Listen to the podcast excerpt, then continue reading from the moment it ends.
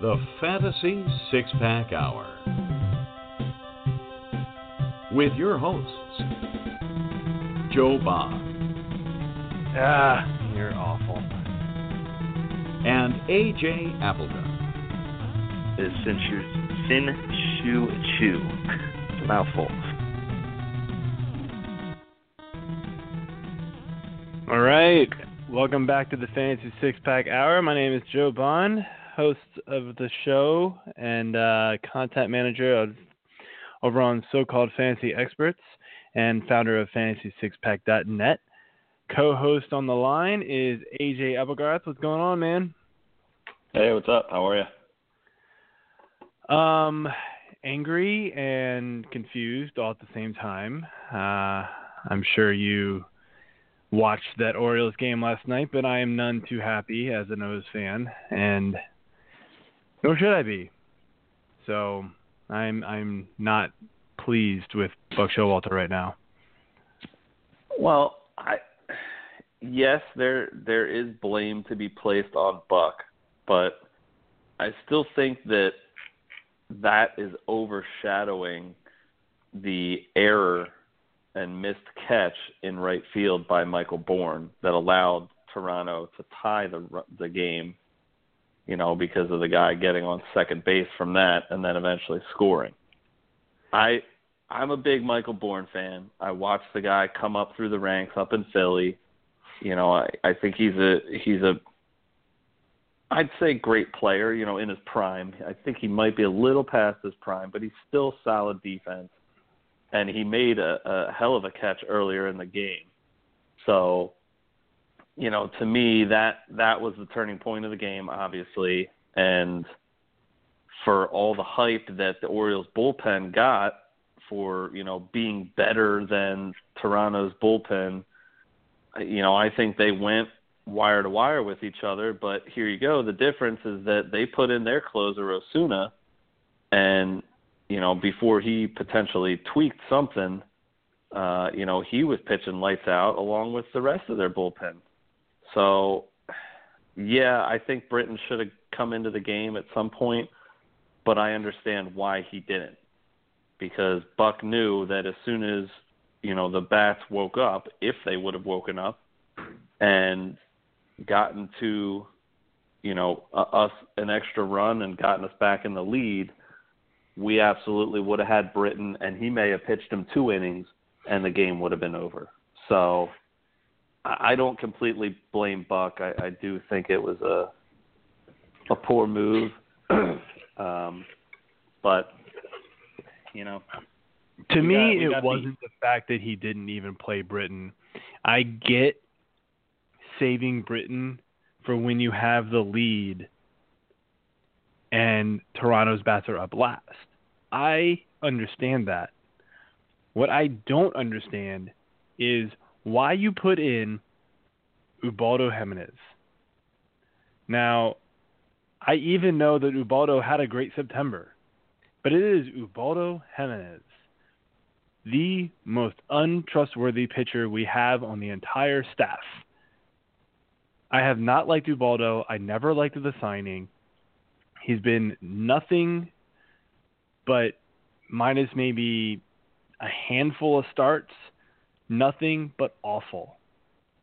And he keeps going back to him, and he went back to him in a stressful situation, and it cost us. As my other thing is every time he had somebody come in, he had another guy warming up behind him, ready Yeah. to make the switch if he needed to. Why not do the same thing for Ubaldo Jimenez, who you know is un things can unravel so quickly for him. When you saw two like pretty much bam bam hits off of him, take him out of the game. Hope he should have been yanked after the first one. he should have Uh, I been mean- yanked after the first one. I agree, but I, I don't know why he left him in for the second one because that alone could have cost him the game. I mean, he got lucky there that I, I think it was Donaldson that was on third. That yes, he didn't yeah, end up getting around and, and scoring no, I on that. It was that a next hit. yeah, it Um, was a bad uh, base running error, and I mean that should have ended the And- game right there. I mean, and like again, it's just another situation of Buck poor management, and just uh, there's so many things that angered me about this game. We need to move on. I could talk about it for way too long. I'm just yeah, upset about I, it. I will. I'm tired uh, of. Lastly, I just want to say that hit by Donaldson down the line was a beautiful hit, and you know they were talking about how they were putting the shift on and this and that, and they they zoomed out and showed the shift, and everybody is over on that left side, so you know Manny just wasn't in good enough position for it, but that was a screamer down the line Mhm. you know, but it was fair ball, and it was a it was a solid hit by him, and that that right there got them pumped up enough. But yeah, he should have been pulled after that, and, and they should have brought Britton in there, or or even somebody else. But uh, you know, and I think Tillman could have gotten pulled after the Bourn misplay.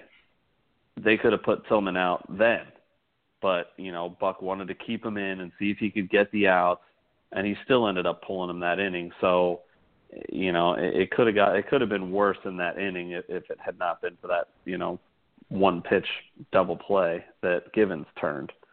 But anyway, yeah, it was a rout, and I'm getting my twelve hundred dollars back. Thanks for for that, Orioles. Uh, I'm happy about that, but I would have been much happier going to see the ALDS games one and two potentially at, at home, and then the ALCS game two, and then World Series game two. So great. Yeah, that would have been pretty nice.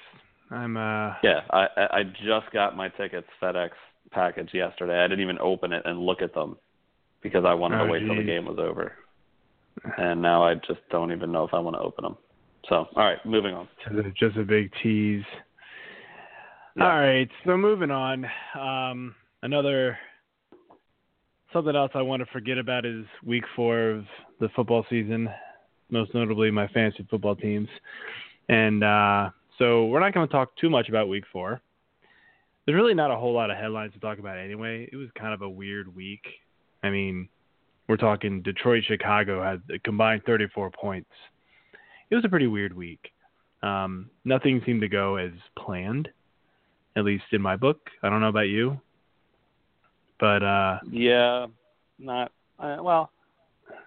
We uh we being my coworkers and I and the team that we set up in that 10 team two quarterback league took our first loss this week um to the guy that was 0 and 3 and does not have a great team but he kind of had good output.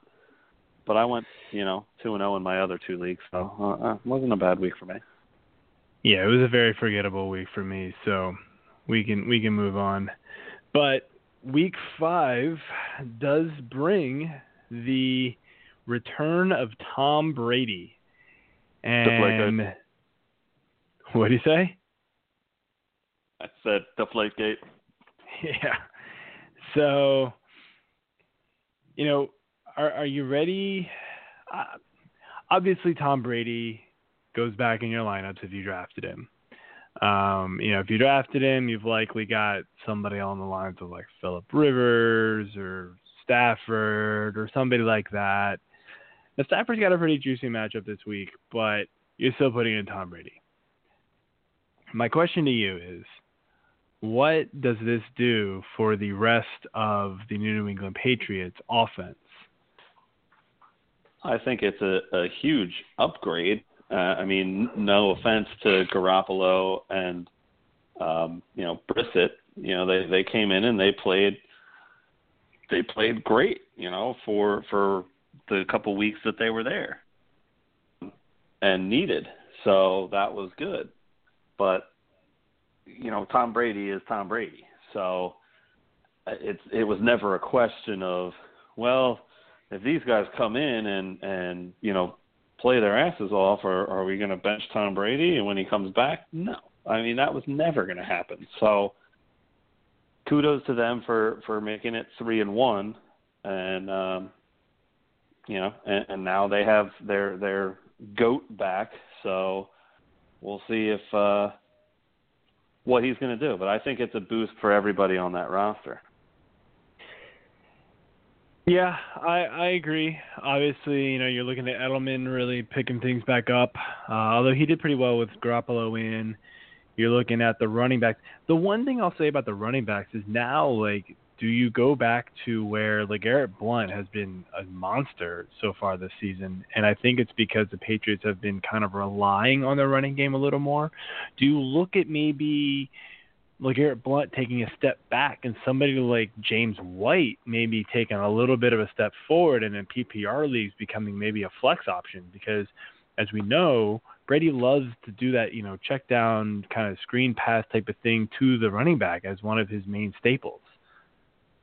Yeah, I mean, and with Dion Lewis still out, um, you know, I, I do think White might become a, a a bigger role player right now.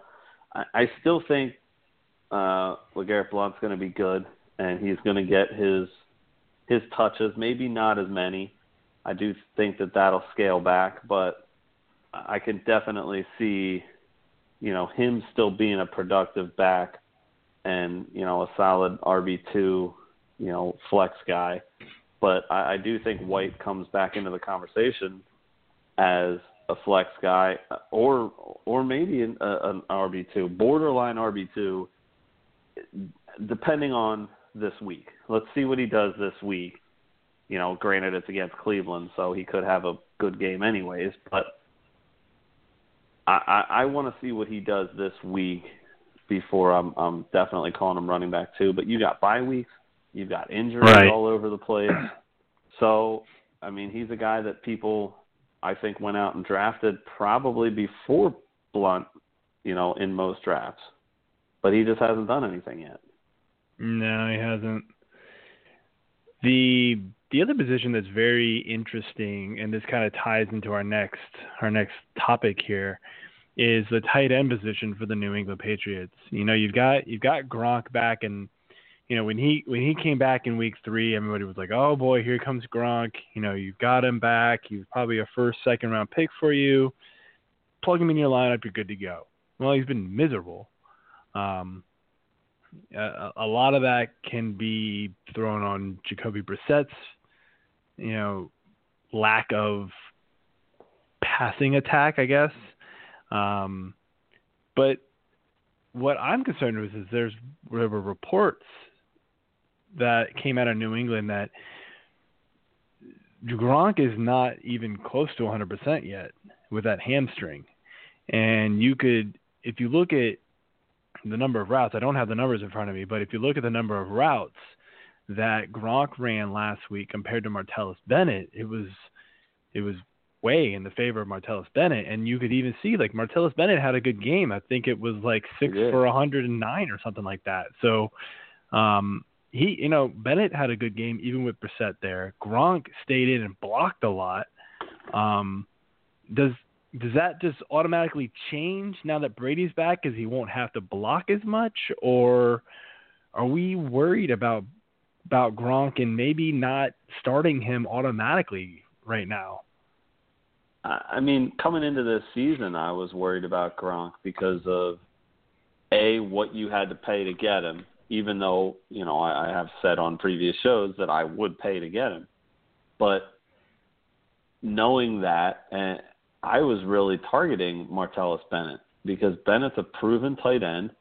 You know, he puts up points and he's had two really good games this year and, you know, one kind of stinker and then one somewhat, you know, decent game. So I think that it it helps to have him there and we've seen in the past what Brady's done with the other tight ends once Gronk's either been injured or just not at 100% and and more out there as a decoy.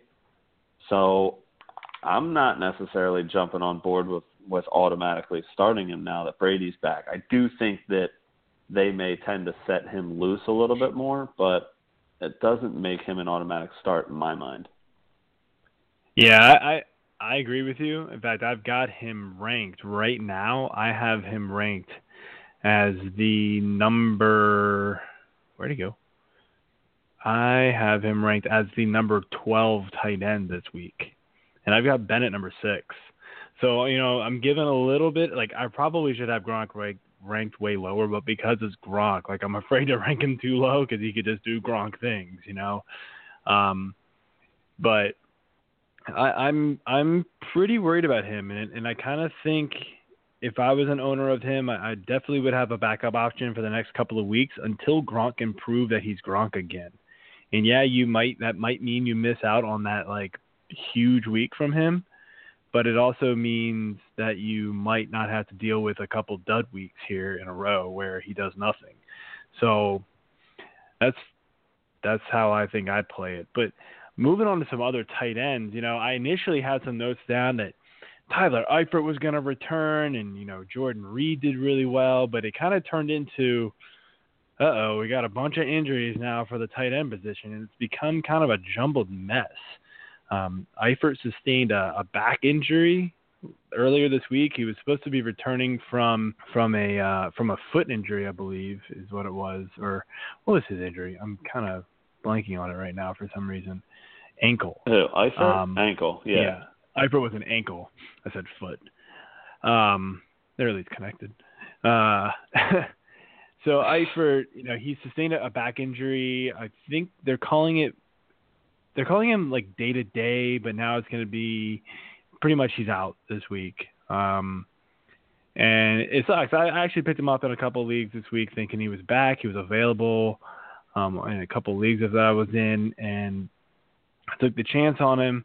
So now I'm having to go scour the waiver wire for another another tight end. But I, I, are are you holding on to this guy if you have him still? Like, I don't know what to do with Tyler Eifert. You know, I think I'm going to drop him in all the leagues I picked him up in. But you know, what what are you what are you going to do with this guy own him? Um, I I mean, me personally, in, in my league that I run, I picked him up. I actually drafted him um, as, I believe, my last pick because I have an IR spot. Uh, so I, I threw him in the IR spot for the first couple weeks, and was able to just pick up, you know, someone else and use that roster spot. Now, unfortunately, every Wednesday they change all the injury, you know, from out to questionable or whatever.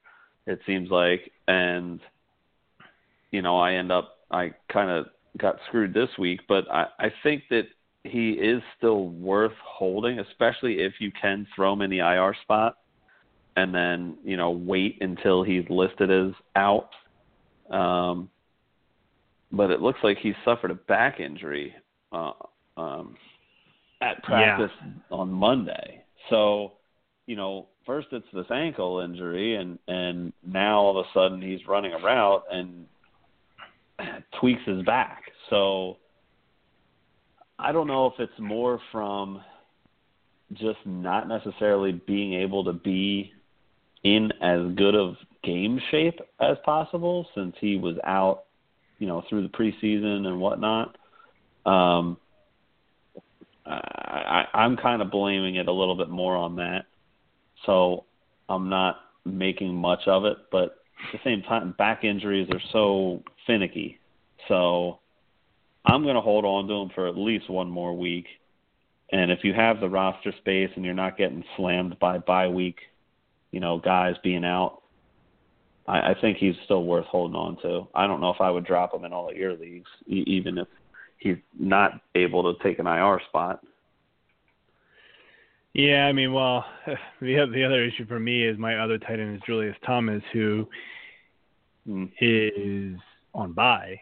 So yeah, it's kind of like, do I drop Thomas or drop Eifert, who I don't know if he's even going to return next week now, and so I think I'm just going to dump Eifert, but we'll see. I haven't made up my mind completely yet.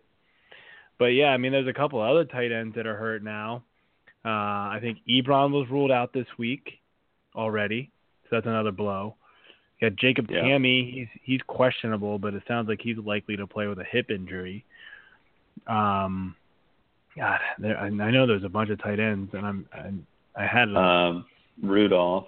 I was saying earlier, Rudolph got um, uh, what was the thing? It popped up on my phone earlier he is now looking at Oh, he's a rib, uh, a rib questionable injury. He's likely status. to play. Yeah, Um, Zach Clavicle Miller is another rib. one. Yeah, Zach Miller is another one. He's his status is uncertain with a rib injury, so that's another big one there. I mean, we've just we've seen so many tight ends go down now, and it, I mean, if you don't have you know one of these top six healthy tight ends, you- you're looking at starting somebody like Will Tye at this point. I mean, you're looking at some pretty garbage tight ends to be starting. yeah. Um, it- Charles Charles Clay is another one that's questionable because of his knee. Didn't really. practice today. It- you know, Jordan Cameron concussion didn't practice today. yeah, but they're Uh, not. I'm just I mean, going through the anywhere- Yeah, I mean, No, the tight end but they're- position they're- is looking like a disaster, man. I don't know what to do with it. Well, they're they're guys that you might go after if you had one of these other guys initially that was injured, or if you have Jimmy Graham or or Kelce both on bye this week, um, and Fleener. Not that he's really done a lot this year, but still, uh, you know, he's got more upside than some of these other guys. So yeah, Yeah. tight end, tight end was a really deep position. Um, in my opinion, but now it's like every everybody there is injured, and it's surprising that one of them's not Jordan Reed. yeah, yeah, no, pretty much. Um, and and actually, like Graham, Graham's looking healthy and and really good again. So Yeah, he is. who knows, man? The tight end position is getting turned up, turned on its head, and I don't really know what to think of it each week. You know, I, I write the I write the tight end rankings reaction over on so-called fantasy experts every week, where I kind of say who I like and don't like uh, as much in the rankings as compared to the other rankers over there. And luckily, it didn't get. It's supposed to get posted today. It actually, for some reason, didn't, and uh, I'm kind of glad it didn't because I actually had originally put Tyler Eifert in there as somebody who I liked more, and then halfway through the day today, he got cut or got you know ruled out. So that would have looked really bad. Um, but yeah, it's it's a, it's a mess, man. But yeah, you know we've got a bunch of other injuries too. Uh, not nearly as many as last week, but um, Yeah. Kevin White's probably the biggest one as far as um well there's, there's a couple pretty major ones actually and I'll do those two first and then I'll go back to the other ones. But Kevin White, he's put on the IR. Um his injury sounds like it could possibly knock him out for the rest of the year once again. They're talking maybe surgery. Uh, so that's that's not good news. And of course, you've already got Alshon Jeffery injured over there. If if anybody, you know, that I don't want anything to do with this Bears offense right now, man. They're they're a total disaster, honestly. Um, you're looking at some pretty scrubby players. It's the ones getting all the reps over there. I mean, not scrubs. I mean, I, I like, um, what's his name, Jordan Howard, but you know, when you've got nothing else really out there, everybody's going to focus on you, and we've seen how that works out for for running backs who just get all the focus. But um, Yeah. Kevin White, you know, that's not good news. The other one here is Eric Decker. Um, this is a pretty big one. They're talking a shoulder, what is it, shoulder sprain, shoulder separation, or something like that. They're saying he might be able to return this year, but man, I don't know. They, you know, they kind of talked about um, surgery with him too, but I guess they they ruled it out. Yeah, Um, partially torn rotator cuff is Ugh. progressing every day per uh, head coach Todd Bowles. But I mean, he didn't practice today. He hasn't played the last two weeks, I think. Um, you know, or kept him out last week. Sorry. Last week, he played the week Um, before, but didn't do a whole yeah, lot. but he only had one catch for 31 yards. So right. I don't. I mean, and he was he was looking real good coming into the season. You know, Mhm. especially Which going was into Fitzpatrick coming back. yeah. Um, but I mean, we we've seen what Fitzpatrick has done lately, or Fitz Or interception, we should call him. Um, Fitz pick six. So, I I don't know, man. I don't know what to do with Decker because because I have him in a couple of leagues, and you know, I was really high on him. The the one league, I think I'm I'm okay to drop him because there's a there's a lot of receiver depth. It's only a ten team, and we only start two receivers, so there's a lot of other guys. I mean, nobody necessarily of his caliber sitting out there, but I mean, I think we got to take a chance on on somebody else if he's going to miss, you know, significant time. I don't want to just keep him on the roster for it. Yeah, no, I, I, you know, somebody else asked me today if if they should cut. I forget what the question was on Twitter. I forget who they asked me if they should drop somebody for Decker, and I was like, probably not, man. Like, I don't really think he's going to come back, and if he does, it'll be so late. I mean, if you have an IR spot, or if you're like four and zero, oh and you've got uh, a deep bench or something like that, then fine. I guess stash him, see what happens. You know, maybe he could be a late playoff push type of guy, but I'm not really banking on him. You know, making a a lot of noise.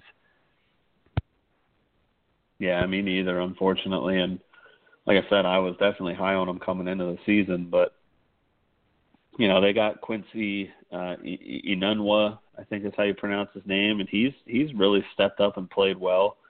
Um, he was kind of the waiver wire darling after the first first week and really the second week because he's put up you know two solid games back to back, and even the last two games he's had four four for thirty seven, not great, but six for sixty is not bad either. So he's on a good pace. Um, but so a couple other guys we got here, a couple big big name quarterbacks too. Um, Carson Palmer is out right now. Uh, looks like he will not make uh, the start tomorrow against San Fran due to uh, concussion. So he's already ruled out, and you know that that not only does it hurt Arizona in general, but the fact that it's a concussion um, and and we know that Palmer's an injury history type of guy. You know, this could linger for a couple of weeks. It, you know, it could benefit them that they're playing the on the short week and playing Thursday, because now he's got a little extra time to try to get back to uh, back to good and and be able to to come back here, you know, next week um, and, and pick up against the Jets. But you know, Carson Palmer, again, he's out. So uh, you know he had a a pretty miserable last couple games compared to the first two games, um, and and I think you know they may be in trouble this week against San Fran. Um, another big quarterback that's out right now, um, Mr. Superman himself, Cam Newton. Um, you know this is obviously a huge blow to Carolina. Uh, he's listed as questionable right now, but again, it's concussion. So he wasn't pre- uh, wasn't at the media portion of today's practice. Um, they're not really sure if if he'll be able to get any work in today, uh, or if he was able to get any work in. I don't know, but he's got to be cleared of all of these symptoms before he can even go out and try to play this week.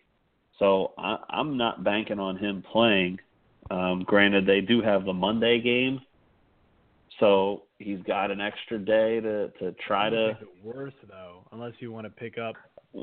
Uh, well, it does. I mean, you're looking at Derek Anderson. I mean, yeah. it, it's a nice, real nice matchup against Tampa Bay, and you know we've seen Anderson come in in the past and and have a, a decent, you know, showing, but Tampa Bay has given up at least two touchdowns to quarterbacks in every game this year. Um, and they have two 300 games against Matt Ryan in week one and, and Palmer in week two, 300 plus. So, right. I, I mean, I don't know. I, I'm, I'm almost thinking, you know, this this could be a, a trap game for Carolina, and Tampa Bay could sneak up and and win win this game. So, uh, you know, those are two two big, huge injuries as well to keep an eye on. Um, a couple more guys we got here uh, listed are, are just running backs. Um, Frank Gore just popped up today.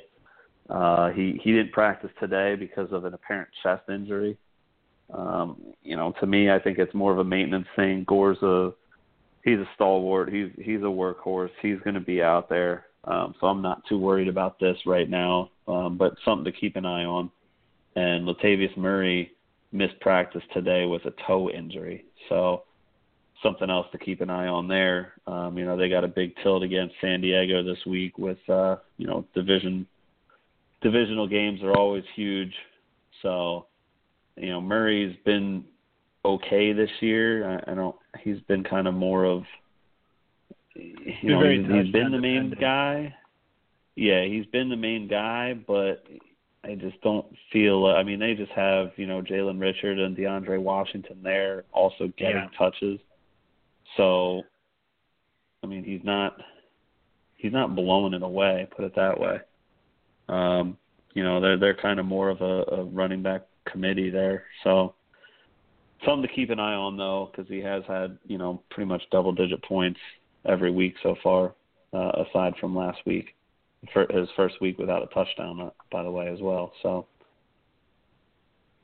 Yeah, but, Murray Murray worries me. I've got him a couple of spots. You know, I thought he was going to be the guy. You know, get you know, I thought he was just going to be a, a big workload type of guy. And not that I truly liked him going in from a, a skill standpoint, but you know, just getting as many touches as I thought he was going to get. You know, who knew that DeAndre Washington and Jalen Richard were going to take so many touches away from him? I don't think anybody thought that that was going to happen. So now yeah. that this is happening, it's it's just it hurts even more. So you know yeah. that that's what happens. But um, but yeah. So we are at the quarter point of the season, and not a not a whole lot to I you know want to you know rehash here or kind of go over.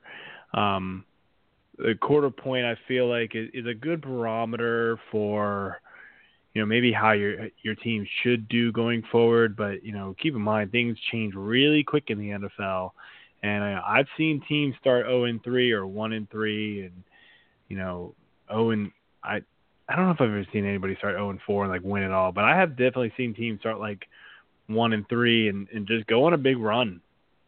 Um, yeah.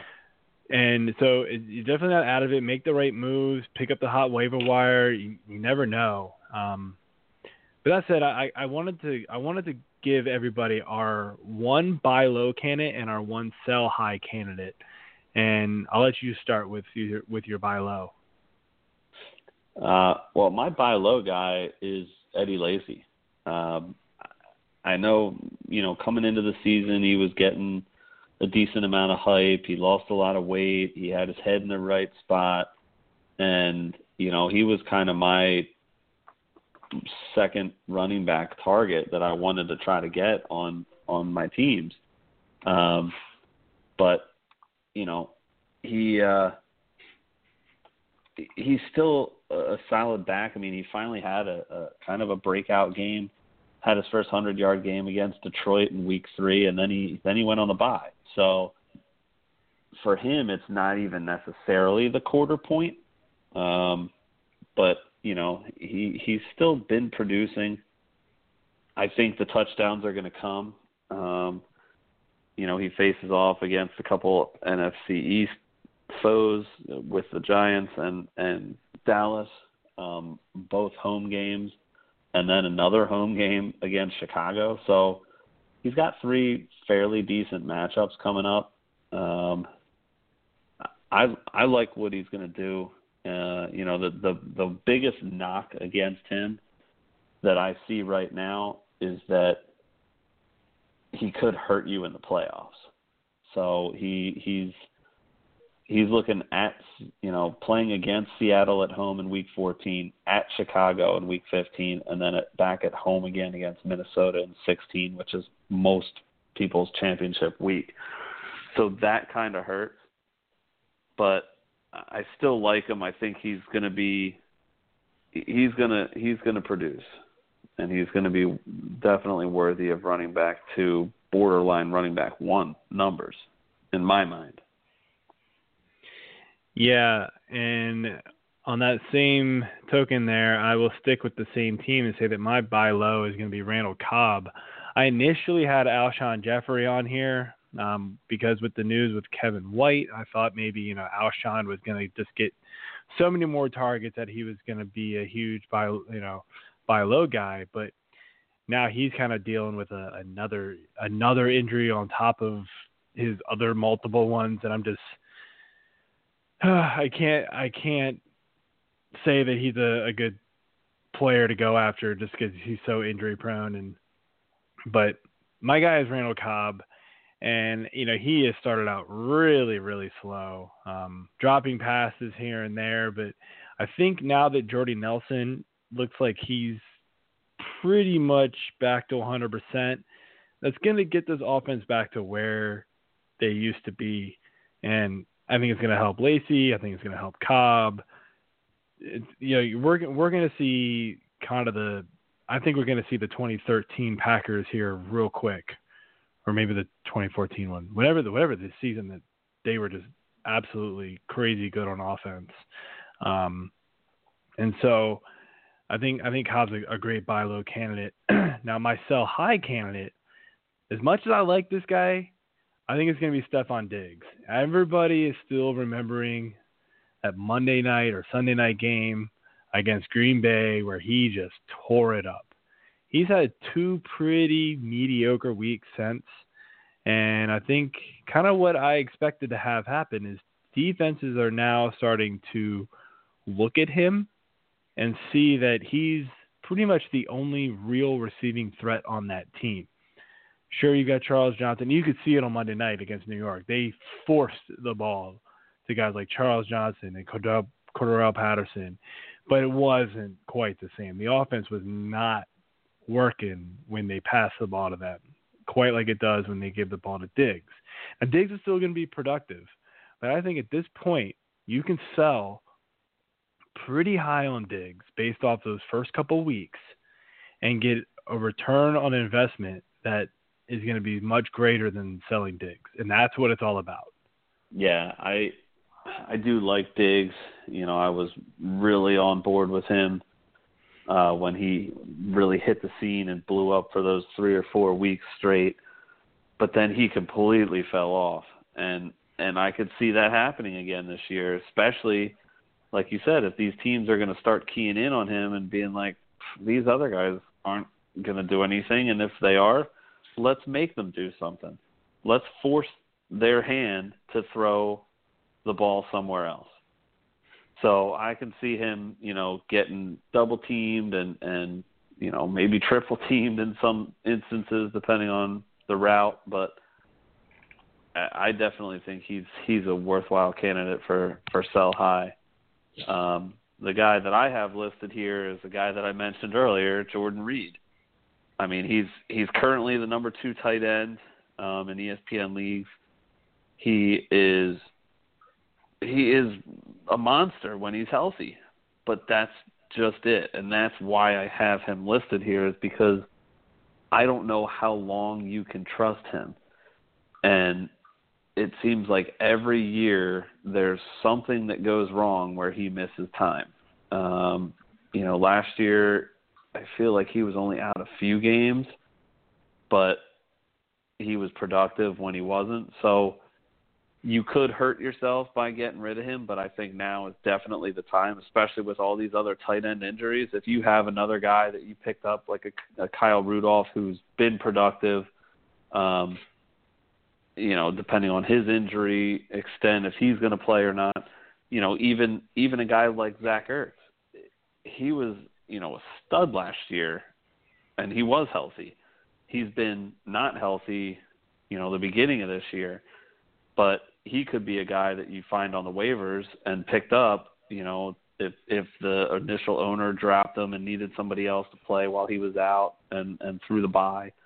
Um, I mean, he's expected to come back full force this week, so uh, he's a guy that I would definitely look at as a potential fill-in for for Jordan Reed. Or if you're going to play, you know, double up on your flex spot and your tight end spot with two tight ends, you could make that work. But just based on injury history alone and what I think you could get for Reed, um, I'm definitely selling him. Yeah, I mean it's tough with all the injuries, but I, you know, we've we've said that before with Reed. You know, I wouldn't gonna I wasn't gonna draft him where he was going, um, because of the injury history. So I definitely can agree with you there. As far as waiver wire pickups this week or free agent pickups, because waivers have probably already gone in in most leagues. Um, it's been a pretty slow. It was a pretty slow week, honestly. Um, I mean, we're we're talking. It was it was led by guys like Eddie Royal and Robert Woods. I mean, it's eh. um, you know, I already spoke about Royal a little bit. He's he's kind of the pickup because Kevin White is hurt and maybe Alshon Jeffery is a little dinged up, so Royal is getting a lot of targets. He's had a good start to the season, but we've seen this before with him. Um, you know, Robert Woods, Sammy Coates. Sammy Coates is kind of interesting. I mean, everybody thought that he was he was um uh, I was really high on him early in the preseason and then things kind of started going downhill for him during camp and I got off of him and now he's kind of gotten back in the good graces of the team and with Big Ben and with Wheaton really struggling he's kind of taken over and with Eli Rogers hurt you know he's kind of taken back that number 2 receiver spot and he and he's been decent. He's kind of a speculative ad, like more of a stash type player. I don't think I'd be able to start him right yet, but you know he's he's definitely there. Um, and you know Dontrelle Inman is also an, another pickup too. So you know th- those guys are really kind of all there is. Um, you know what real, quick on Woods, you know, it, with with with Sammy Watkins out, you know, he's going to be kind of the guy, but he's going to be inconsistent, I think. And Inman, as, much as as much as I like Inman, I kind of think there's a lot of inconsistency that's going to happen there. But I don't know. What what do you think about Woods and Inman? Um, I mean, I I like them. I actually got both of them in uh I think in our league, in the fantasy six pack league, I put in a claim on Wentz and and those two guys and I I had to put Wentz first just because, you know, it, was the no brainer option of the three. But I was pretty surprised to see that I got the other two guys because I thought other other people would have jumped on him, especially with Watkins being out. I mean, we've already talked about him ad nauseum this year, and you know he he's now officially on the IR, so it's not like a game as to whether or not he's going to be there. He's not. So you know that he's not. And, and Woods has produced when given the chance, but at the same time, it's it's like he he hasn't been given enough opportunity in Rex's system. So I I I, I kind of got him more as a speculative ad. Um, but I think you know he had a really nice game last week. I think he can be that kind of player week in and week out if given the opportunity. Uh, Inman, on the other hand, you know everybody was jumping on the uh, the bandwagon with him uh, as well. You know, not not as much as uh, Tyrell Williams, but you know he was the other guy, and and he's had some productive games as well. Uh, and, and San Diego is just a hotbed of receiver injuries with Allen, you know, two years straight now being out. Um, but I, I love Inman this week. I love the matchup that they have, and uh, you know, I think they're gonna. I think that they're going to be able to put up points, both of those guys, uh, this week in that matchup against Oakland. So uh, I definitely like both of them. I think Inman is going to be able to produce, you know, maybe not every week and maybe not at a super high level, but if you need bye week fill-ins or or potential flex guy, I definitely like them for those options. Um, but with that, that's pretty much the the main pickups we were looking at this week.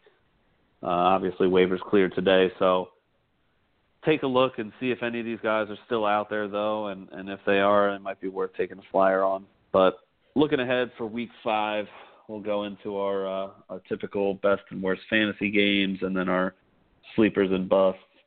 So I'm going to go ahead and start with both of my games. My my best fantasy game that I think is uh, Atlanta and Denver. Uh, Atlanta at Denver. I mean, we've seen what Atlanta's done. They've just done nothing but put up points. Um, so I think this is going to be a good test for them. Denver, I think I heard is 16 and 2 in home games over the last two two years, I guess.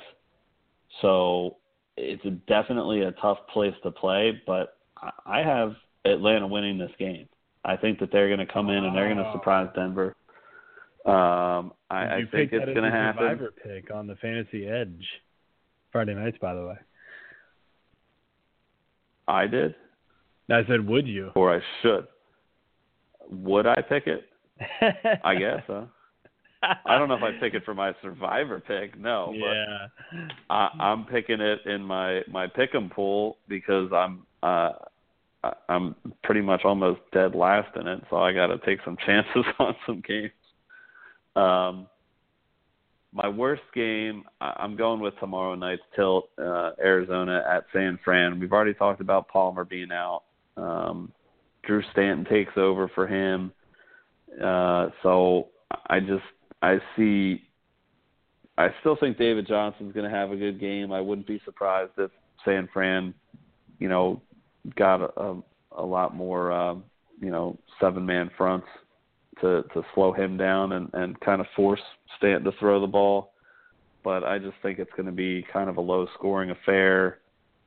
Um, you know, at most maybe like a 21-10 game or 21-13, uh, and, and I think San Fran's going to take it personally. Yeah, I looked at that Arizona game when I was doing this, but it stayed away from it for some reason. My my best game is actually going to be the San Diego Oakland game you had already talked about with Inman and how how juicy of a matchup this is. Um, this this one should be really high scoring, although it seems like every time we say that, it seems to be the lowest scoring game. So beware, everybody. I just put my hex on this game. Um, the worst fantasy game, I'm going with Tennessee and Miami. Um, Mariota looks lost in his second year which I'm really disappointed in. I thought he was going to take a, a step forward. He was looked he looked real good his rookie year, but it's just not happening. Um, Miami, the backfield's a mess. Even with Foster there, it's just not good. Um, they looked absolutely horrible last week, and I don't think it gets much better against pretty much anybody. It this is a bad a bad bad game there, both sides of the ball. Um, on to our sleepers and busts. Um, my quarterback sleeper is going to be Brian Hoyer. I know, you know, we talked about the injuries to the receivers, but Hoyer is really surprising, and you know, he's made things work with less you know, before. So I think he can definitely keep it up. You know, he likes Zach Miller. Now, of course, if Zach Miller doesn't play and all, really all he's left with is Eddie Royal, then no thank you.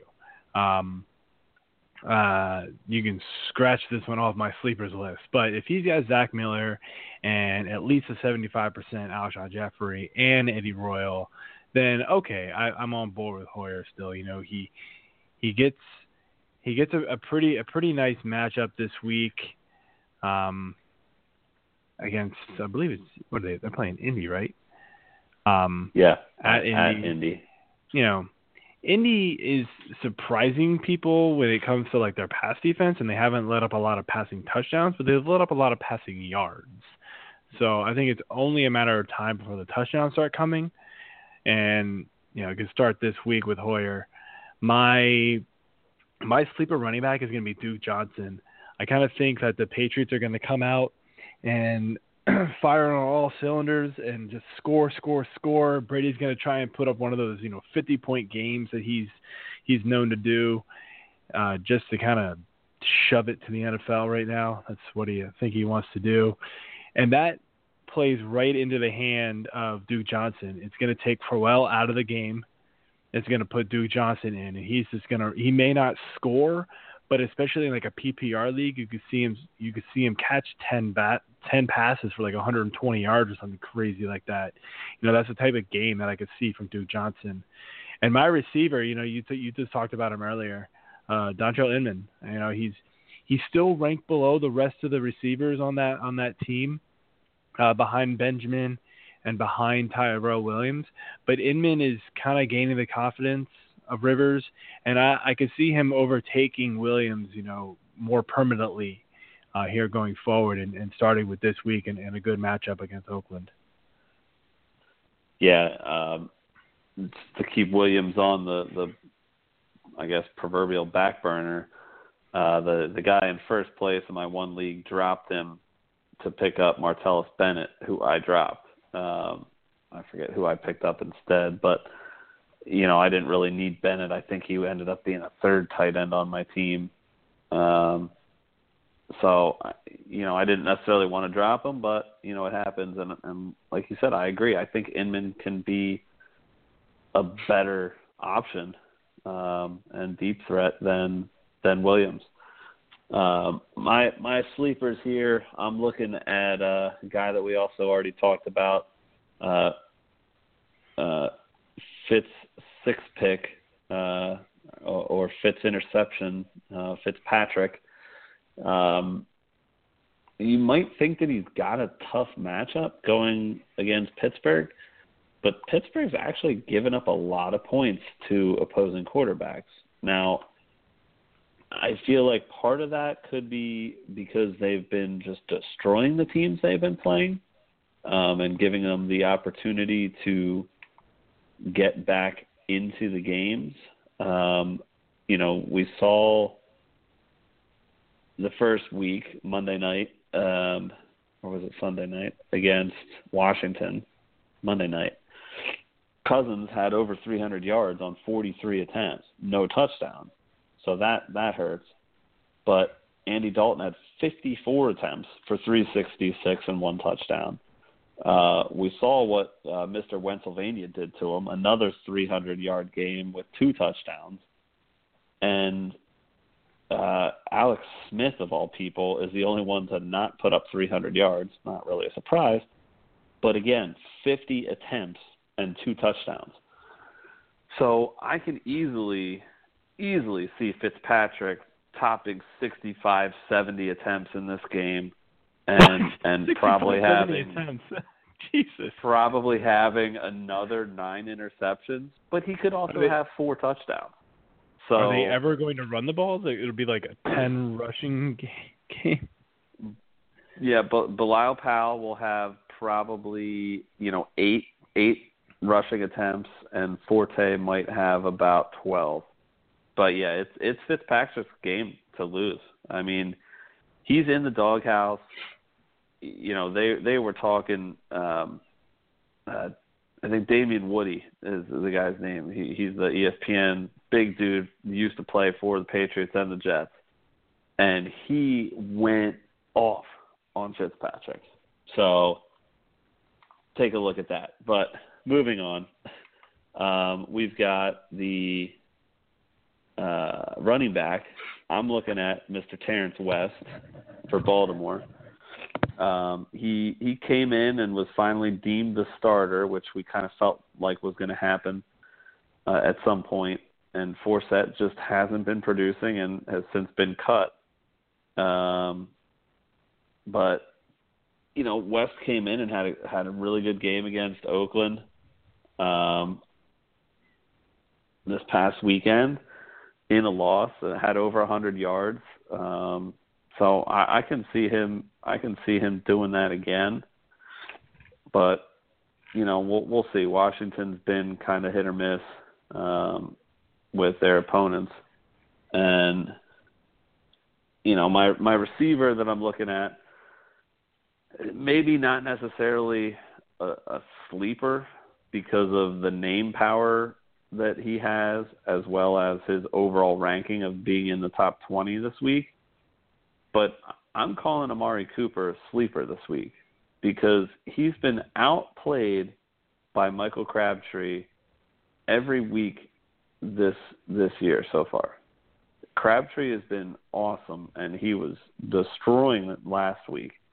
So, if this San Diego Oakland game is going to be as good of a game as Joe made it before he hexed it, um, you know, I, I think I think Cooper can finally get back and and outplay Crabtree. But I think I think the teams are just really focusing on him instead of Crabtree, and that's why he's getting you know the production he's getting, and Crabtree's getting what he's getting. So, I mean, you look at look at the stats here, and I mean, it's it's not even close. Crabtree's averaging, you know, he's got one hundred yard game and and four touchdowns thanks to the three this past week. Um, but Cooper, uh, he has no touchdowns yet, zero, zero touchdowns. His first game was, you know, 137 yards. That was great. But where's he been since then? Five for 71, four for 62, and five for 48. Meanwhile, Crabtree is ripping off, you know, seven for 87 in the first week, four for 31 with a touchdown the second week, eight for 102 in week three, and seven for 88 and three touchdowns last week. I think that this game's going to be big. I think it's going to be high scoring. The defenses might as well just not even be on the field. Um, but I think Cooper finally breaks through and gets his first touchdown, so that's why I'm calling him a sleeper. All right. I mean, yeah, the ranking doesn't exactly qualify him as much of a sleeper, but I, I I get your point there. You know, he's been outperformed, so it's it's an interesting take on it. But um, um, so my my bust for the week is actually going to be it's actually going to be Eli Manning. And I know a lot of people are looking at this matchup and thinking the Packers are allowing a lot of passing yards, but you know, we we've seen this before from from the Giants, you know, they've had the Cowboys who are are decent. We've had the we've had them face the Saints and be a total bust. We had them face the Redskins and basically be a bust. And then on Monday night against the Vikings, he was atrocious. The Vikings are shutting down everybody, so that was half expected. I I don't see it from Eli Manning. I don't see it from this New York Giants offense right now. Sterling Shepard is by far their best player. It's not Odell Beckham. And you know we've heard rumors coming out that Odell Beckham's not having fun anymore. You know goalposts are hitting him in the you know kicking tees or whatever, the kicking nets on the sideline or hitting him in the face. Uh, so uh, it, it's not looking good for them right now.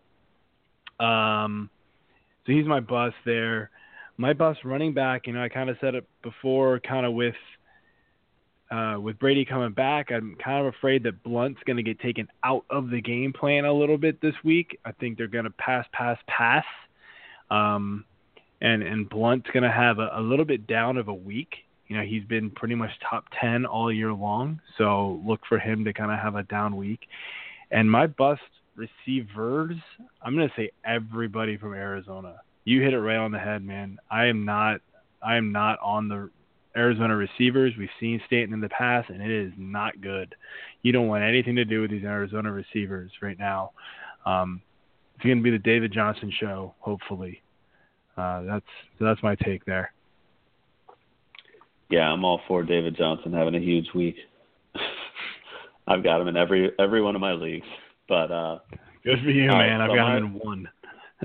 yeah, he he is my first pick. Well, first pick in two of them, and he was my tenth round keeper in my league. So, Ooh, nice.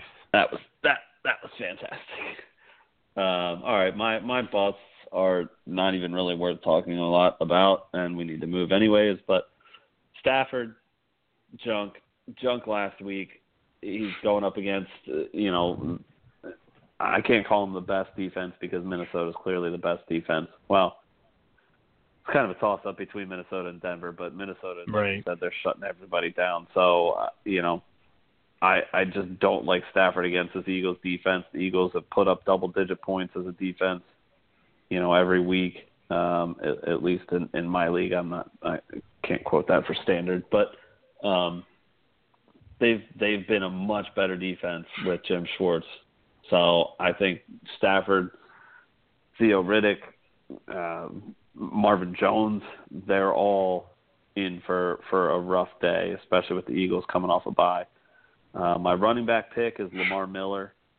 Um, you know, I, I think he, he's been okay this year. I don't think he's lived up to the the hype that he got coming into the year yet. But he's, you know, I I just don't like him this week. I, I don't like him at all going against Minnesota's defense. Like we said, they're they're killing everybody. Um, they have they finally allowed their first touchdown this past week, but nobody has gotten running backs combined have not gotten over 80 yards against this defense. Um, so I, I just don't like him this week. Um, and then my my receiver is is your boy Julio Jones. I I think he's not going to eclipse, you know, the 200 yard mark this week. Um, I I do think that okay. game could be. I do think the game could be kind of higher scoring, but again, Denver's defense has been locked down uh, against opposing receivers, so I'm not really looking for him to to blow up the way that he did. I don't know if he'll do that again this season, anyways. But they've only given up three touchdowns overall and over a hundred yards to receivers once, and that was against Cincinnati with most likely Mr. AJ Green. Of so, course. Can he have over hundred yards? Yes. Is he still someone you're going to start? Yes.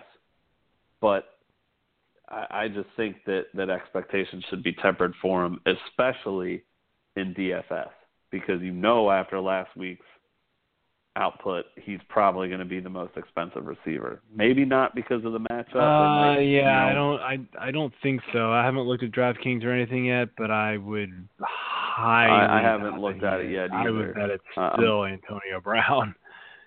Yeah, I, I think it will be, but I mean, I'm still, still reeling after my awesome twenty-seven dollar win in DraftKings last week. So um, I, I just haven't had a chance to look at it yet myself. But yeah, I, I still think he might be one of the top costs. I, I'm not he's number, buying he's it. Number uh, two. He's behind. He's behind Brown by 200 bucks. Brown's 98. Okay. Jones is 96 on this draft. Ninety? No. Um, Absolutely. and then the next you step could, down you could is AJ spend Green that. at 8900. I'm not paying for that. No, absolutely not. I'm not, not paying, for any of those guys this week. I mean, Probably not. Green could have a good game, but I, I, I'm just not. I'm not buying it. Um, I mean, you're talking you have to have a 30 point outing from both of those guys in order to bring back enough value for it to matter. So that's that's a lot. Um, I, I don't think I yeah, can do that's. that.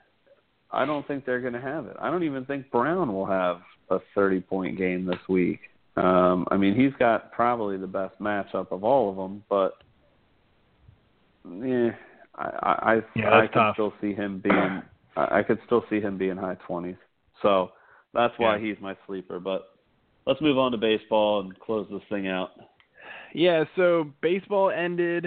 Uh, a lot of you that were in rotisserie leagues probably went all the way to the wire. Those of you who are in head-to-head leagues to go to the end, like I had a couple that actually went to the last week, went to the end. Um, I know you had a league that went to the end, and you were in the finals, right? I was. I was indeed. How My did you end up was, doing? Uh, my team was. I, I, I I'm still kind of surprised at my myself and my team. Um, managed to rattle off, I believe, six straight wins to get into the playoffs, and then I, I, I just fell apart in the last the last round. Really, over the Ugh, last week. Brutal. Yeah, six straight wins. So I was the hottest team going into the playoffs. Um, I, I had a somewhat close matchup in the first the first week, um, but I took out a guy. I was the five seed. I took out uh, the the four seed by 20 points basically, and the next week my team really managed to put it together, and I put out the most points of anybody in the league, um, including the guy that I had just beaten. He was the second highest. He he almost he was like three points behind me. But then, like I said, my team in, in the last week, I ended up losing by a, by 101 points, um, all because of the last weekend. The guy 101 or 100 101 points. It was 897 to 796. Okay. So I had a I had a a nice lead going in into Thursday's game, the 28th. He put up 120 points to my 30 points. Overtook the lead. You know, I, I had a little bit of a cushion, you know, going into it. Clearly blasted me that day. And the the moral is typically when you play four pitchers or five pitchers of your five starting roster spots, you get destroyed by them. They throw up negatives or single digit games and whatever. This guy had uh, Jameson Taillon put up a 24 spot against Jake Arrieta of all freaking pitchers, um, who decided to just suck and have his worst game probably of the season that day. Uh, Francisco Liriano against Baltimore put up 22 points, and thankfully, the only yeah. reason that happened was because Osuna blew the save for him. But guess who had Osuna? I did, and he got a negative Oh. five. So that was that was like a huge swing of at least 13 points. right. Um, he picked up James Paxton, you know, before our matchup or or early in our matchup, who I had the matchup before, and he got an 18 spot out of him. And then he picks up Clay freaking Buchholz, who puts up 21 points for him. Um, and, and it was just a spot start for him. I don't think he had him the rest of the matchup, but he had good games. You know, the last the previous two games. yeah, that last so- week is pretty screwy, man. he he absolutely destroyed me alone with those four guys, um, and my offense just didn't show up. I picked up. Uh, I had Elvis Andrus. I dropped him um, the Thursday before, and and whatever to try to find guys, but whatever. Either way, yeah, I, I don't want to just go through every single guy on the roster, but my guys just didn't show up that last weekend, and and I, I basically from Thursday on I only put up 30 points, 32 points, 35 points. I had a good day on October 1st and put up 101 points, but then only put up 22 points on the last day, and I, I didn't have a pitcher or a pickup to get another pitcher. He wasted his last pickup on Jhoulys Chacin and got 31 more points to add insult to injury on freaking Sunday. Um, Yep. Because I had Yep. I had Musgrove and they decided not to start him, and Lackey didn't start. He was supposed to start too, so he got screwed. I got screwed out of like two or three pitchers that should have gone. yeah, it wouldn't dude, have, I, it wouldn't have mattered though. I'll, I'll tell you. So I I was in the finals too last week of the season. Another head-to-head points league like yours. Um, this was my dynasty league, so it's very deep, very pitcher heavy. Um, and I usually, you know, kind of cruise through because I have a lot of pitchers. But all my pitchers before, like basically the weeks up to the playoffs, all decided to get hurt. I'm talking Dallas Keuchel, Degrom, Salazar. Sonny Gray got hurt, but that was probably a good thing. Um, Yeah. um, uh, I'm I'm blanking on somebody else that got hurt too. There was somebody else really good for my team that got hurt. You're talking like five of my six best pitchers. The only guy I had, the only two good pitchers that I had left were Hamels and Sale, and those two actually didn't do that great toward the end of the season. So I'm limping into the playoffs, limping bad, and uh, I, I squeak through the first two rounds. I get to the finals, and the guy in the finals the week before me, I score like 310 points, which is decent for my league. It's a little bit different than yours. The Yeah. guy I'm playing just reeled off 500 points, which was which is like out of this world good for our league. Like 400 is good, 500 unheard of. So I'm like, well, this is over. I don't have pitchers. So I started going out and like just picking up players, picking up random guys, hoping they'll hit. Thankfully, all his pitchers for the first four days gave him like neg- he's got like negative 40 points from his pitching for the first like four days, and I was like, holy crap, I might have a chance here. Um, I got a pretty sizable lead. I ended up winning it. Um, but yeah, I mean, I picked up guys like Sha- Jul- Julius Chash- Chacin. Uh, I picked up some other garbage guys. They all did pretty good. Uh, but yeah, I mean, I lost guys like Musgrove too for the week, and I'm sitting there going like, I you know, there was one day I thought I had like seven pitchers. I went in the next day. That same day, I am down to like three pitchers starting. I'm like, what is going on? Fantasy baseball should not be played the last week of the season, people. The same No. thing is week 17 of the NFL. Teams don't care unless they're in the playoff hunt. Teams that have made the playoffs start benching their pitchers or they only pitch them like two innings. So you're forced to start guys, but then they don't do anything. Like they're not worth really using. So it's horrible. I hate this last week. I really should not have won this league.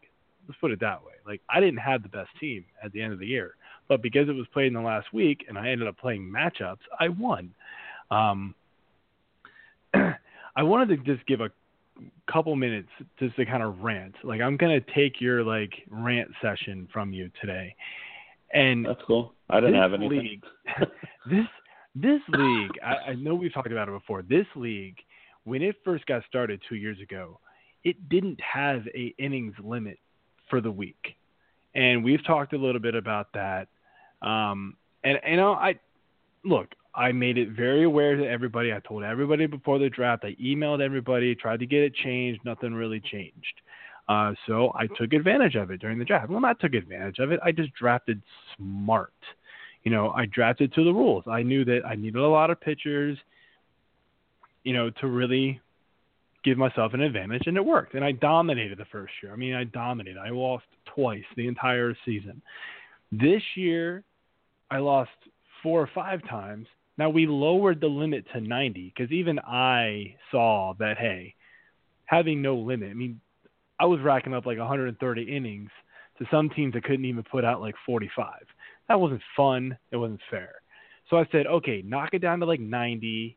That'll force me to drop some pitchers. It'll force some of these other teams that have a lot of p- pitchers to drop pitchers. The teams that don't have a lot will pick them up, and we'll we'll cover the the difference. Um, teams started complaining. Teams have dropped out of the league now. You know, they're talking about dropping the limit even more. And I'm sitting there thinking to myself, whoa, whoa, whoa. So wait, now I'm going to be punished because not only did I tell you that there this rule wasn't wasn't in place and we were all going to regret it later, but now that I have drafted heavy pitching, I didn't draft heavy hitting, although I've got some decent hitters and it's ultimately what got me through the playoffs somehow. But I passed on a lot of really good hitters because I knew I needed pitching. I drafted some subpar pitchers knowing that. And so now if they lower the limit even more, they're talking like almost 75, 70 innings, which is really going to make things different. I'm at a huge disadvantage here. And maybe this could it like is this me just like whining and complaining because I'm not going to be able to win now, or like, or I'm going to have to like try harder, or do I have like a legitimate beef to be like, this messed up? Like, why am I being punished because I read the rules before the first year and you didn't? Well, I, yeah, I do think that it does punish you for understanding and and really, uh, you you can't really call it taking advantage of the rules. You understood the rules and you drafted and built your team around those rules. Now, if they're going to come in and change the rules around completely and make it that much more difficult for yourself and the other, you know, few people that that read and understood the rules as they were written, then that sucks. I, I think it needs to go out to a vote, and and every it needs to be a consensus uh, approval of what is acceptable to change. So, I mean, otherwise, it, it just puts more work on you to have to retool your team and build around to the new rules because you clearly understand what's going on uh, you know from having won the league you know every year and the other people don't. I i think maybe they're trying to change it to to try to screw you somehow but you know it, it's kind of bull to do that. So you know, I, I think overall it needs to go out to a vote, and everybody needs to voice their opinion on it and come to an, an equally approvable change. Yeah, otherwise, my my you know, feeling otherwise is I don't know if I would stay in that league. There's um, really only like four teams that I think would vote to keep it. Maybe not even that many that would vote to keep it that way. So I think it would ultimately lose. I mean, you have to imagine like the okay, so last year there was maybe like three teams that could have possibly won it. This year there was, in my opinion, there was like five or six teams that could have possibly won it. So like just decreasing yeah. it from nothing to 90 really made a difference. Um, yeah. I think people just are kind of frustrated with the whole dynasty aspect of it, and like they don't have the patience to like build their team. Like, okay, you drafted really poorly year one, fix it. Don't make, don't change the rules to fix it. Fix it wait out your team oh, yeah. like you're supposed to in a dynasty. Eventually, my team's going to suck. Eventually, my team is that, going to be terrible. It's it happens. That's just how the dy- the whole dynasty aspect of it is. I mean, I I didn't even um I've before last year I've never done a dynasty league. So I'm in a, a, the baseball league as well, and the same deal. Like going into it, I didn't really read the exact rules and figure out what the pitching was and whatever, and I kind of thought it was geared more towards my pitcher heavy league that I that I was just talking about. So it wasn't at all, and relief pitchers were really where you wanted to go because there was a ridiculous amount of categories. I finally talked them down to get that changed and whatever else, but I built my team the first year with like really heavy starting pitching that ended up hurting me and a lot of like younger talent um and, and really built my farm system up but this year I went into it a completely different manner and I made a bunch of trades that you know I probably lost out on somewhat um but I gave up Gerrit Cole uh, and got draft pick um, within that deal. I got two draft picks within that deal. So I ended up having four picks in a row because I wanted to retool my whole team because of last year. I did so poorly last year that I basically phoned it in. I mean, I I still paid attention. I didn't I didn't phone it in that way. I still paid attention and made moves Mm-hmm. and tried to pick guys up. But I knew that that that I wasn't winning last year. There was no way I was getting close. And this year I made a nice push and I got into the playoffs. So you know, I was happy with that transition and it was more or less just understanding the rules. So I think people need to to look at it and be able to understand and go from there. Yeah, I mean, real quick to finish this, the the commissioner of the league sent out an email saying, you know, people had complaints and people had actually left the league already because they didn't, you know, they were like, I have no chance, blah blah blah blah, and and look, I've had issues with this league with the rules and the way things have been run. I have said that many times about this league, but you know, you you can't you can't sit there and and I think change it so drastically. I mean, at this point, basically, if they do this, we have to redraft. I mean, there's there's no fair way to do it, which would suck because I would lose Mookie Betts and Nolan Arenado, who are like my two super stud, you know, young guys on my offense who I'm just riding right now. But uh, and I know I'll lose them. There's no way I'll get both of them. So totally sucks. Um, but I don't know. I'll, I'll keep you all posted. It'll be kind of interesting to see what happens with this league. I'm not really sure if it's going to stand till, stand next year. It seems like it's kind of in in disarray here, but want to give a couple end of season awards out here. You know, we'll go through and do best value hitter, bust hitter, best value pitcher, bust pitcher, best waiver wire pickup, and biggest surprise. And you know, we got little less than 10 minutes to go, so so we'll rip through these. I'll give mine first. My best value hitter draft wise with Jonathan Villar. Um, the guy was a monster this year. Nobody nobody saw this coming from him. I mean, everybody thought that when he went to went to Milwaukee, he was gonna be, you know, just sitting there waiting for Orlando Arcia to come up, and and it just it it just never really happened. Instead, VR just just crushed it, man. And uh, so he is definitely my best value pick. You know, talking undrafted in, in probably a lot of leagues, but you know, definitely at the very very end of drafts. I mean, 62 stolen bases, whew, and almost 20 home runs too. Pretty nasty. Um, my best hitter, and kind of unfair because he did ultimately get hurt uh, again. But Giancarlo Stanton, um, I, I don't know what else to say about this guy, but I'm tired of him.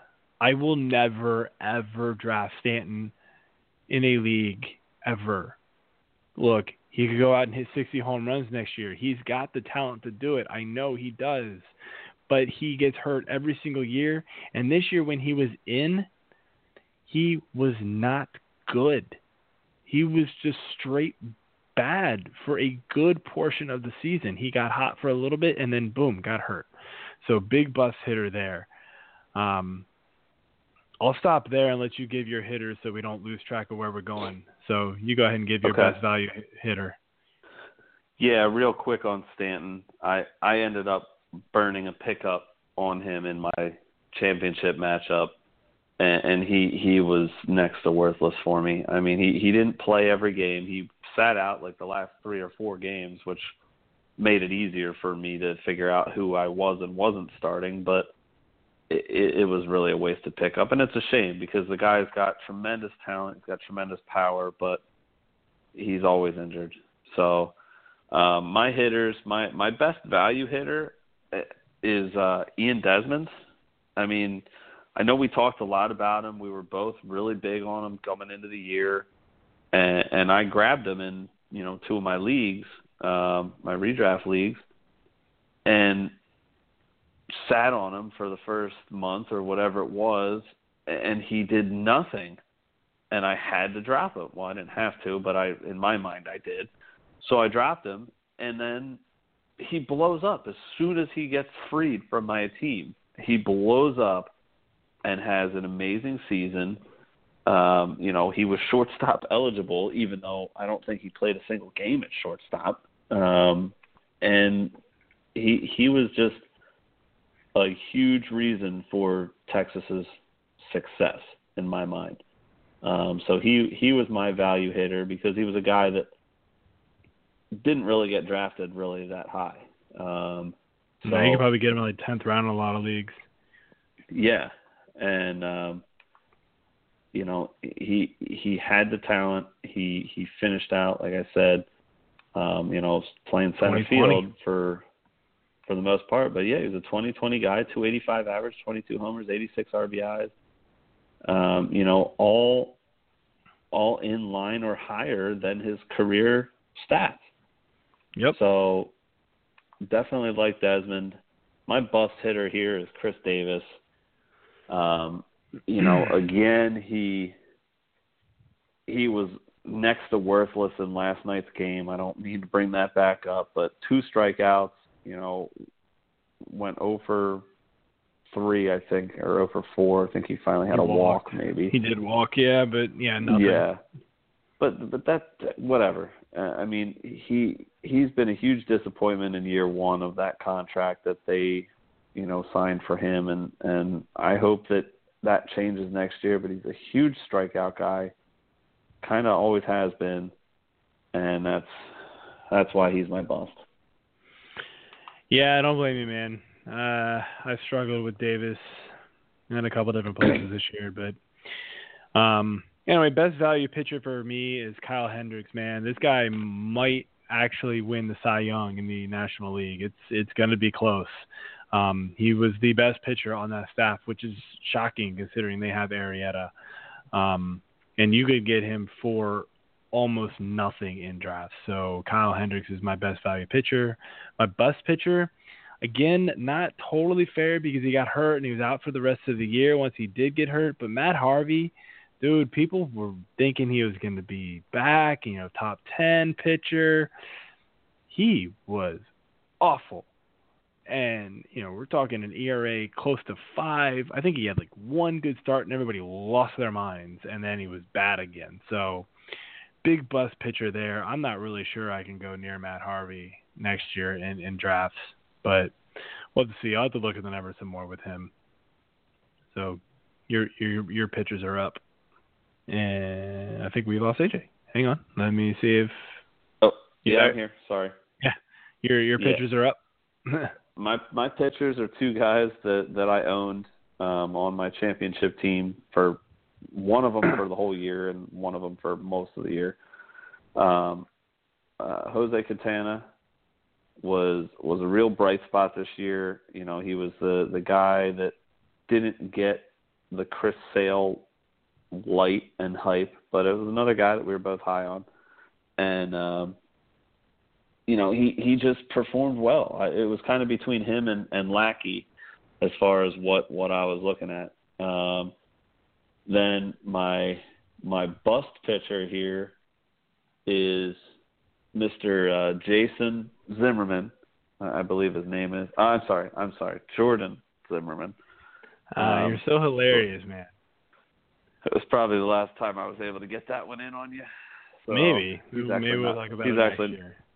Yeah, he's actually not my pick. No, I'm just kidding. He's my pick. Um, the the guy had he, he had a brilliant April, and he looked like for and I know for you and for me, you know, he was a bright spot in our rotation and well worth the you know being our potentially first or second pitcher drafted because of the output he had going to a team with a real powerful offense and, and a mm-hmm. decent ballpark. And then he just absolutely fell off because of these injuries. And, and you know, you kind of have to blame it on the injuries, but you know, they were talking about how he he came back and pitched a relief outing and was looking pretty good and then when he went to start again, sucked again in the last yeah. week. I, I almost picked him up just to just to say, well, I rode the guy all year. let me let me blow a pickup on him in my championship game, and then I was like, yeah, no, that's not happening. And no. I'm glad I didn't. You know, uh, another he, another he guy was a I, major disappointment. Yeah, he was he was awful. I mean, God, think somebody almost tried to trade. Someone wanted to, me to trade him to them in April, like middle of April, and I didn't do it. Oh, I'm uh, so mad at myself.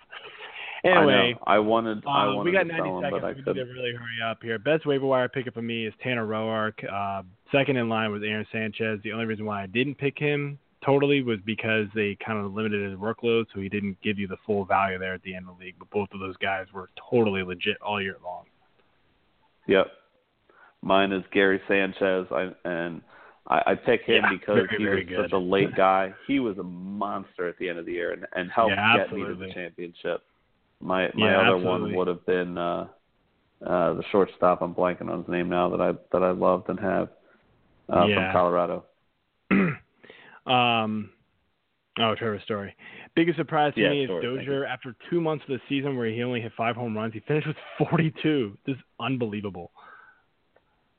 Yeah, my my surprise is Craig Kimbrel. He went to you know one of the best teams from one of the worst teams, and his ERA was atrocious at 340. You know he still had a lot of strikeouts, but he whip whip at 109. His career is .95. Only blew two saves, which kind of surprised me, but he had six losses. So the guy was just miserable as a closer up there. Yeah. So I think we might go a little over here, but I, I want to do this anyway because this actually just got asked to me on Twitter. So we'll do this real quick. Um,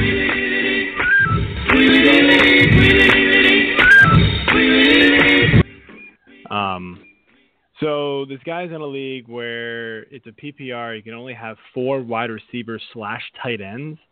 His receivers right now are AJ Green, Travis Benjamin, Maclin, and then Decker. So he's asking, should he drop?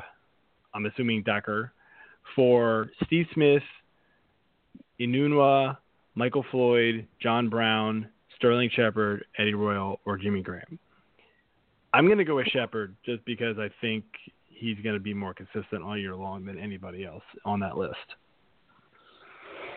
Yeah, I I definitely like Shepard and and maybe Graham uh, as one and one A, and then you know I like Steve Smith too, especially if uh, if Decker's going to miss a lot of time. Smith is finally getting the targets again and Baltimore is obviously throwing the ball a ton. I think that might change. They're going to scale that back, but um, Steve Smith's kind of a, a distant too. But I, I like Shepard and Graham. Yeah, yep. Those are those are two good answers there. But uh, we are over the time, unfortunately. Hopefully this didn't. Um, hopefully this gets caught in the recording. I believe it does. So anyway, we will finish the night off sorry for going a little long, everybody, but a lot to cover with some baseball. Wanted to make sure we got to that, and um, that's it for all, for the show. We will be back next week, same time, same channel. Have a good one, everyone. All right, see you next week. Peace.